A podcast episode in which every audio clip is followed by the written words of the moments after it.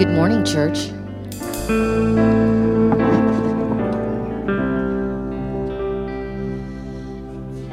This is John chapter 4, and I'm going to be starting at verse number 7.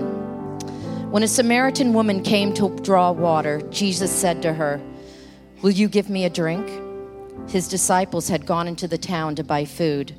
The Samaritan woman said to him, You are a Jew, and I am a Samaritan woman. How can you ask me for a drink? For Jews do not associate with Samaritans. Jesus answered her, If you knew the gift of God and who it is that asks you for a drink, you would have asked him, and he would have given you living, living water. Sir, the woman said, You have nothing to draw with, and the well is deep. Where can you get this living water? Are you greater than our father Jacob, who gave us the well and drank from it himself, as did also his sons and his livestock? Jesus answered, Everyone who drinks this water will be thirsty again, but whoever drinks the water I give them will never thirst.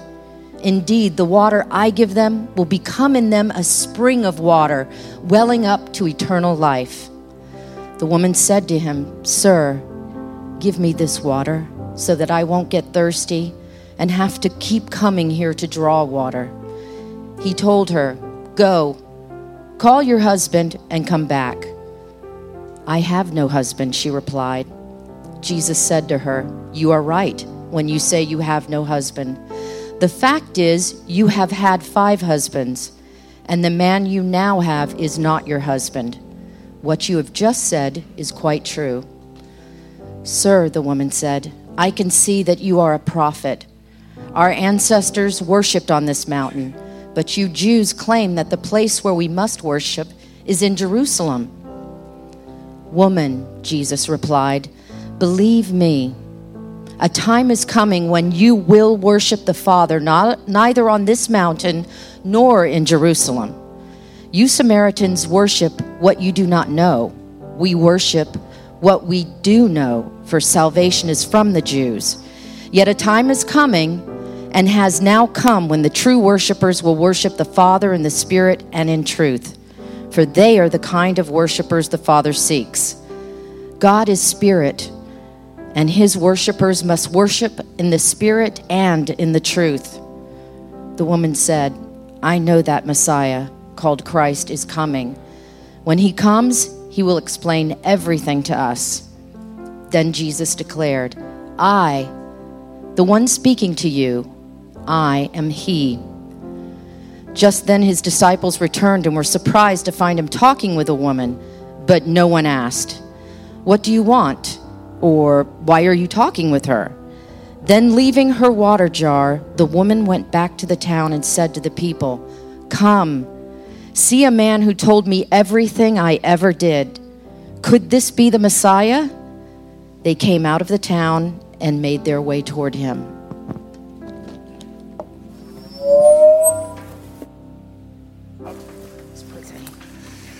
Um, isn't that a great story? We're going to talk about it in a minute. So memorize everything she just read. But we're going to do something else. Daryl, would you come up for a minute, please? So let me share with you guys a little bit of news that's going on. Um, when did you start at Covenant Life? Oh, what year? Uh, 1990. So in 1990, Daryl moved to Sarasota. And in that time, uh, he served in a church called Covenant Life. Uh, after that, he basically uh, helped preserve a church that had lost its lead pastor uh, in Cornerstone Church in Lakewood Ranch. Uh, he really helped and served a church called Gulfgate Church. Uh, and then he helped start a new church called Grace Life Church. For almost 30 years, Pastor Daryl has been having impact in our community in ways that many of you don't have any clue. Matter of fact, the very first time my wife and I needed marriage counseling, it was with Daryl. True story. And uh, I have tremendous respect for him. He's been a tremendous asset to us at Grace Life. He's been a security blanket for me theologically, spiritually, with his experience. I count him as a true dear friend. Uh, come sometime in the summer, uh, Daryl and Deb, his wife, are going to be moving back to his home state of Pennsylvania. So today actually starts a transition over the next couple of weeks for Daryl. They'll still be worshiping with us over the next few months, but in the next few weeks, he'll wind up his pastoral ministry here. Don't worry, we've already hired a new associate pastor. His name is Les McCurdy. He starts in a just it's just a joke. Shepherding team, it's just a joke. I haven't hired Les. Don't worry. but um, uh, I love Daryl. He's been a blessing to our church, a blessing to many of you, and you don't even realize how much of a blessing. So give Daryl a hand. You'll hear from him in a couple of weeks. Love you. Thank you, Today is, today is the start of what I like to call a healthy transition. Uh, I can't think of a better way for Daryl to wind up his incredible kingdom ministry in Sarasota than to help plant a church called Grace Life, which is unlike any other church he's ever worked in. Am I right? A lot more sinners here? Yeah, chief. Yeah. All right. Um, I'm Joe Davis. Uh, I'm one of the pastors here. And. Uh, I'm excited about today's message because last week in our Christmas Eve service, we talked about public Christmas and personal Christmas. And the example I gave of a personal Christmas was the woman at the well. And as I was thinking through that, by Sunday afternoon, I texted Megan. I said, I was going to preach on the Magi. I said, I think I'm going to preach on the woman at the well. She said, I love it. It's a great idea.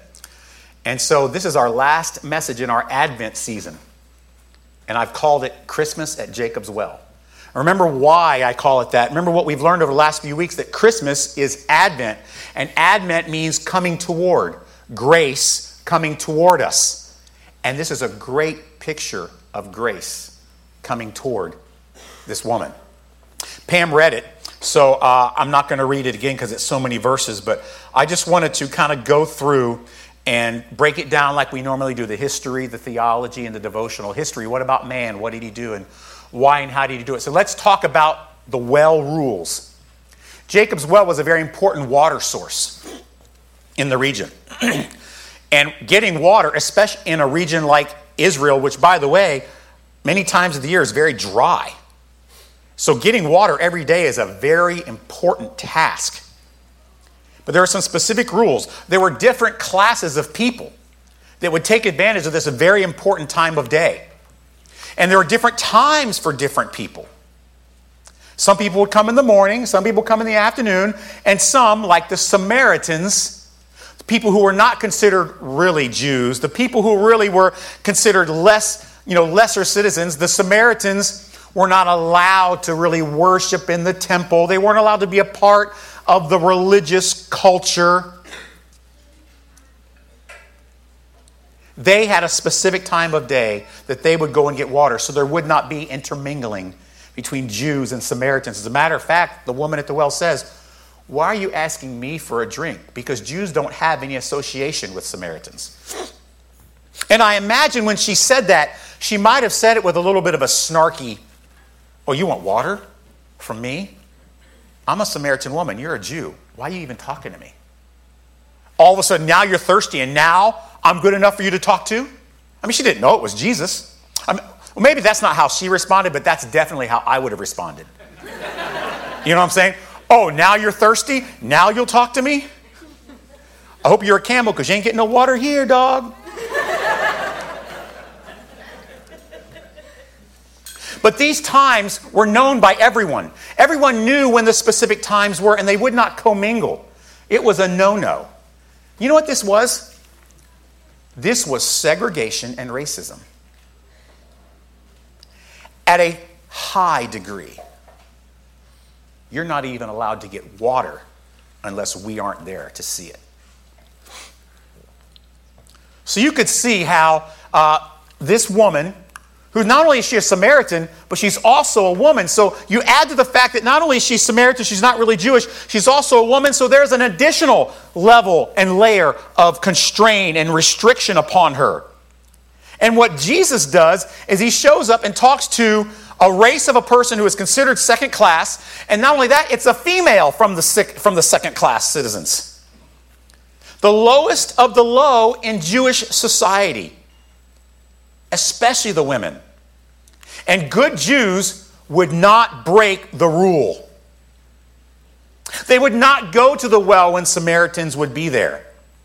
I would imagine that this was a daily, think about this. I think for this woman, it was a daily, painful, reminder to her of who she was in society, what her sin was five husbands living with a man that wasn't her husband, her lineage, who she was related to, her social standing. I am confident that she knew every time she dipped that water in, or dipped that bucket in the well to get water, and there was nobody else around but other Samaritan women. I imagine it was painful racism and segregation that was in her head. And her thought is, there is no way out of this social hell. Jesus is alone at the well, and this specific woman, with her past and her baggage, at this specific moment and appointed time, is there to get her daily water supply. Again, a very important task. Don't forget this later. So that's the history of the well and what this woman is probably thinking as this Jewish man approaches her and says, Hey, I'm thirsty. Can you help me out? Let's look at the theology. What about God? What does he do? Why and how does he do it? He gives her her own personal advent. what is advent? Grace coming toward you. She is not seeking. This wasn't a seeker sensitive well. We're going to create this well so that Samaritans will come and get water and hear the gospel. That's not what they were doing. It wasn't a well designed to bring in people so they could hear and meet Jesus, like many churches are designed today. This was a well that was designed for water, and this woman is not seeking God. But there is a specific woman at a specific time, a woman that he had specific, intimate, personal knowledge of about her background with her husbands and all those things. And also understanding the pain and resentment she probably had in her heart towards Jewish people, especially Jewish men in authority. Jesus comes at a specific time, at a specific, a specific place, and the scripture says the disciples were not with him. They went in town to, to kosher Publix to get food. So he wasn't even, they weren't even there. He was by himself. So let me ask you a question. Was this a planned event or was it random? I mean, do you think just, you know, you guys go get food, I'm just going to sit here and rest. Oh, cool, a Samaritan woman. I think I'll talk with her. Do you think that's how it happened?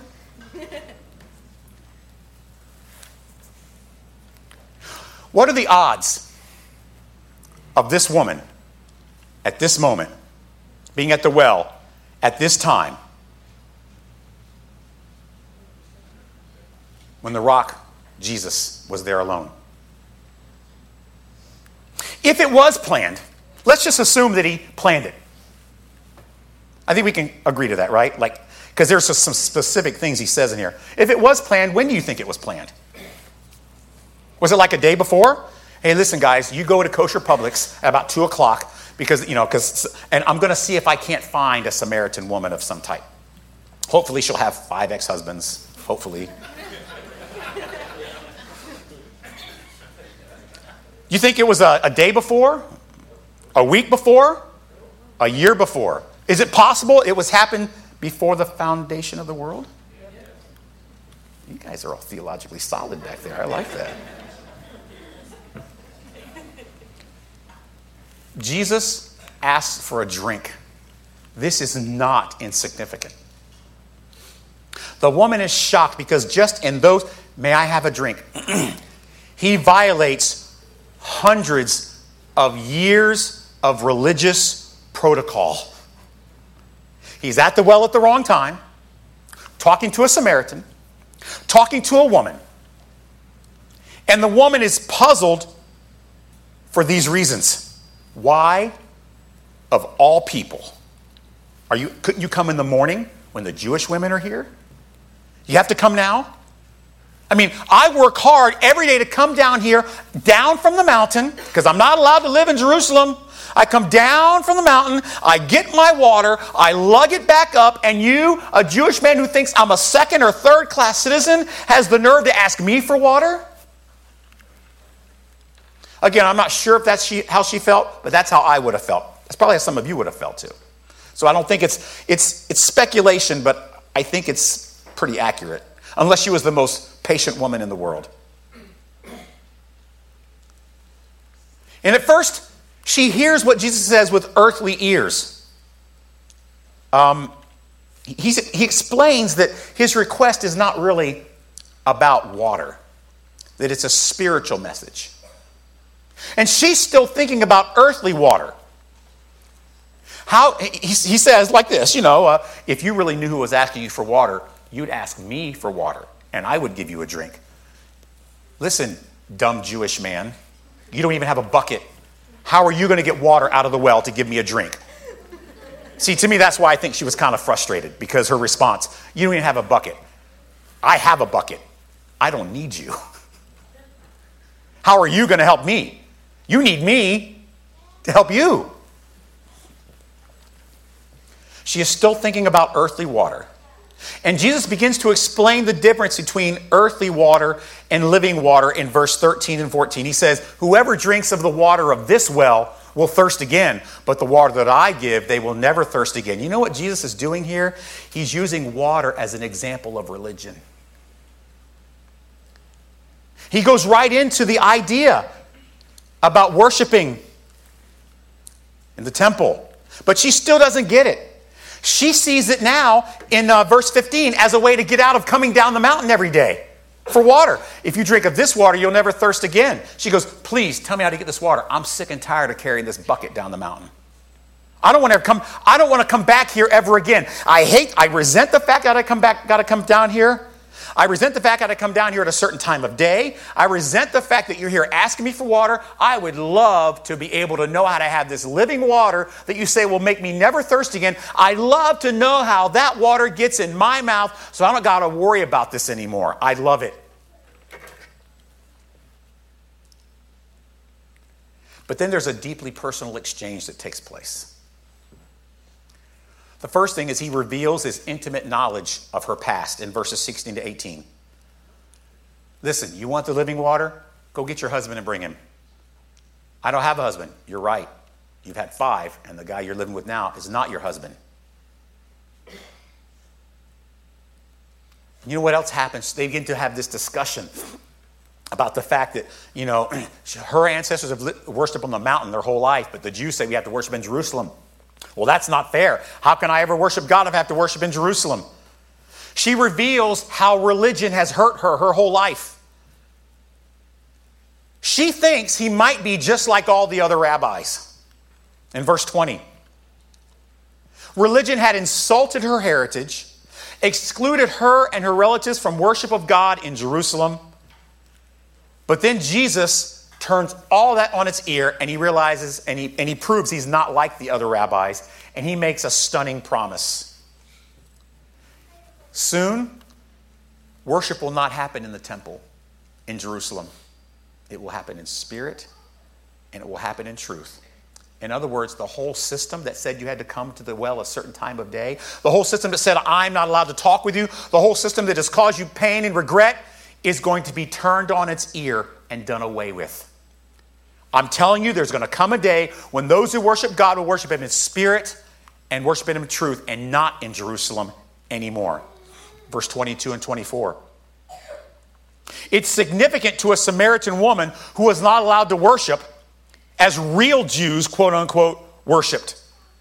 As a matter of fact, what Jesus is promising is a dream come true. You mean I can worship my God as well on the mountaintop where my fathers have worshiped for generations, as well as the Jews in, uh, Israel, in uh, Jerusalem worship. And then what's amazing, he, she says, You know, I have heard that there will come a Messiah one day, and he's going to explain all of this to us. Here's what's so, this is what blows me away. This woman, completely separated from temple worship, probably uneducated, all these things, she actually has a better understanding of what Messiah was than most of the Jews in Jerusalem. They all thought it was going to be another King David a military leader, a ruler to come and conquer the Romans. She says, I've heard that there is a Messiah. I believe there's a Messiah, and one day he will come and explain all these things to us. She understood what the role of Messiah was going to be. It's supernatural, uncanny insight of who he was, and she probably understood it even before some of his disciples, maybe. Most thought he was a military leader, a ruler. She knew he would be a teacher. You know what that tells me? God had been working in her heart well before this random meeting at the well. How could she know that except the Spirit of God reveal it to her? And then we have an amazing thing that happens. We have an impractical reaction. Verse 28 to 30. He says, I am the Messiah. It's me. You know that Messiah you say he's going to come explain? I just explained it. The moment that you've heard about, it just happened right before. It was Christmas at Jacob's Well for you. I have invented myself. I have come forward. I have revealed myself to you and you in a very personal Christmas kind of way. And her reaction is impractical. The woman is so excited about what has just happened. Think about this. What is she excited about? That a total Jewish man, stranger, knows she's had six husbands.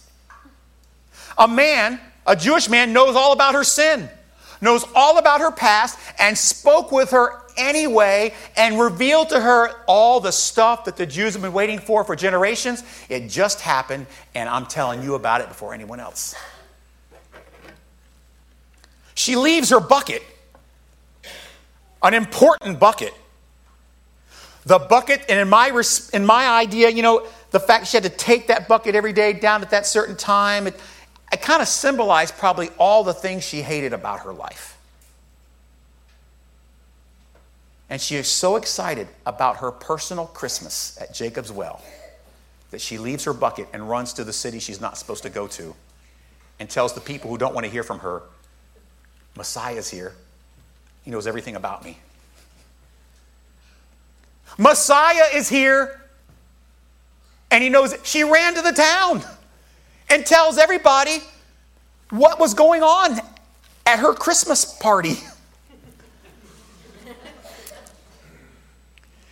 The daily water supply was so important. She had only one time of day to do it, yet she is so thrilled by the joy of her personal Advent, her personal Christmas moment. She leaves her water bucket and runs to town to tell everybody who she just met.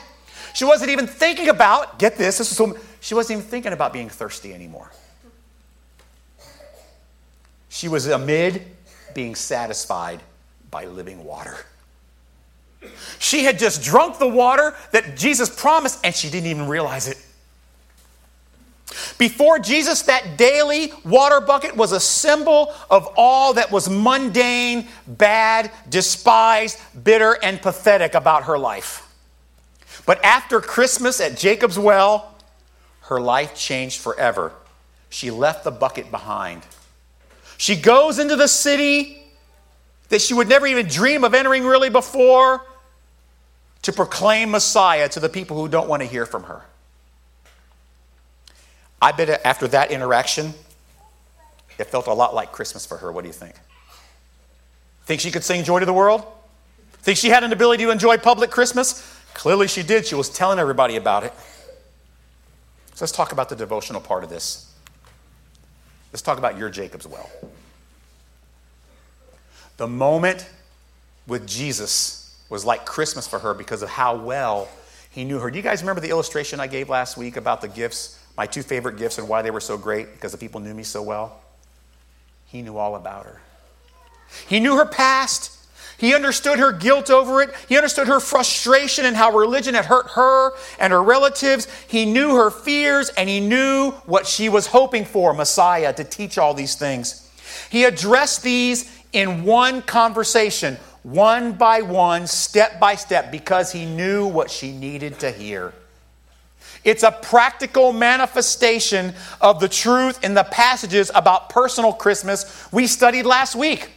And in case you forgot them or didn't write them down, don't worry, I'm going to put them up there for you again. Tell me if you think you see how this relates to the woman at the well. All right? Imagine this is being written for her. For you formed my inward parts. You knitted me together in my mother's womb. I praise you, for I am fearfully, and wonderfully made. Wonderful are your works. My soul knows it very well. My frame was not hidden from you when I was being made in secret, intricately woven in the depths of the earth. Your eyes saw my unformed substance. In your book were written, every one of them, the days that were formed for me, when as yet there was none of them. That wasn't last week. Look at the ones from Jeremiah again that I showed you last week. For I know the plans I have for you, one of them being when I meet with you at Jacob's well. Declares the Lord, plans for welfare and not evil, to give you a future and a hope. Your bucket will no longer define you. Want another one from Jeremiah? Yes, I knew you did. Okay, good. Jeremiah 1 4 through 5. Then the word of the Lord came to me, saying, Before I formed you in the womb, I knew you. Before you were born, I set you apart.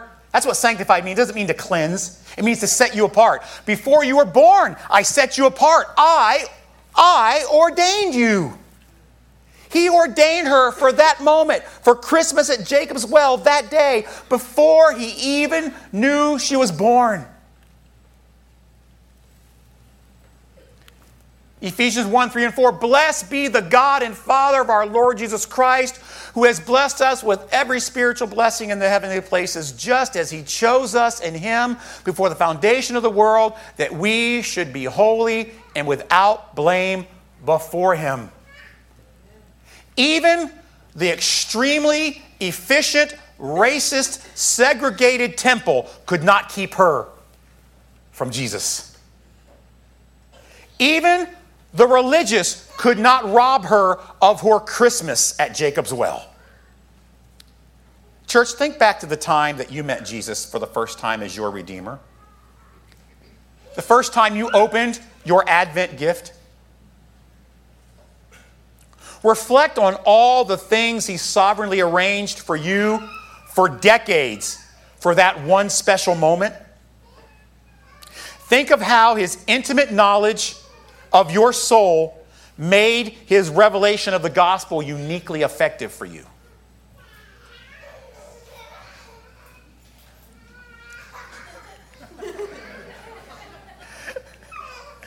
they like the sermon. That's an amen. You just don't know baby talk. Think about this. If you can reflect back on your Jacob's Well moment, your Christmas, your Advent at Jacob's Well, wherever it was, maybe it was at work, Maybe it was at church. Maybe it was at school. Maybe it was at, you know, your house. I don't know where it was that Jesus first revealed himself to you as Messiah. But think about all the things that had to fall into place for you to be there. It was not random. Our passages tell us that.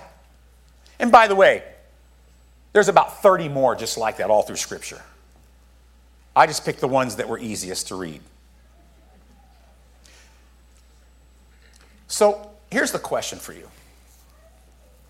As we wind up Advent, and after today, you will have our New Year's Eve party. I'll be in, I don't, y'all, I'll be in bed by like 9.30. I always am. I just, it's amateur night, you know what I'm saying? but after we're done with Christmas, and we're starting to take the decorations down, what I'm hoping is that maybe today is your Christmas at Jacob's Well. Maybe it's already happened. Maybe today you have tasted living water for the first time, and maybe now you have courage to leave your bucket behind. Because, see, without your Jacob's Well moment, you will never understand what joy to the world really means. I love this story, don't you? There is so much nuance in this. It's not just about Jesus talking to a woman at the well. There are so many intricate, intricate parts of this story that make it so fascinating. I encourage you, after hearing this sermon, go back this week, read it again, and ask God to help you reflect upon your personal advent. Say, God, can you reveal to me the supernatural stuff you did to bring me to that moment? And we got to study hers. This week, study yours. I'd love to hear some emails from you. I got to tell you, Pastor Joe, I was thinking about my Christmas at Jacob's Well, and here's all the things that God put in place for me to become a child. I'd love to hear them. Email me, joe at gracelifesrq.com. I'd love to hear the stories. Next week, we'll start our new sermon series on Second Corinthians. I'm really excited about it. Had I had my way, we'd have started it early in December. The worship director said, No, we need to talk about Advent. I'm so glad she did. This story has changed a lot of perspectives for me about the holiday season. I hope it has you too. Dad, we're so thankful for that Christmas at Jacob's Well that you gave that Samaritan woman. Thank you so much that you used it not only to transform, transform her life, but to give us insight as to how you impact ours. And as we wind up the holiday season, God, we are so thankful for personal Christmas.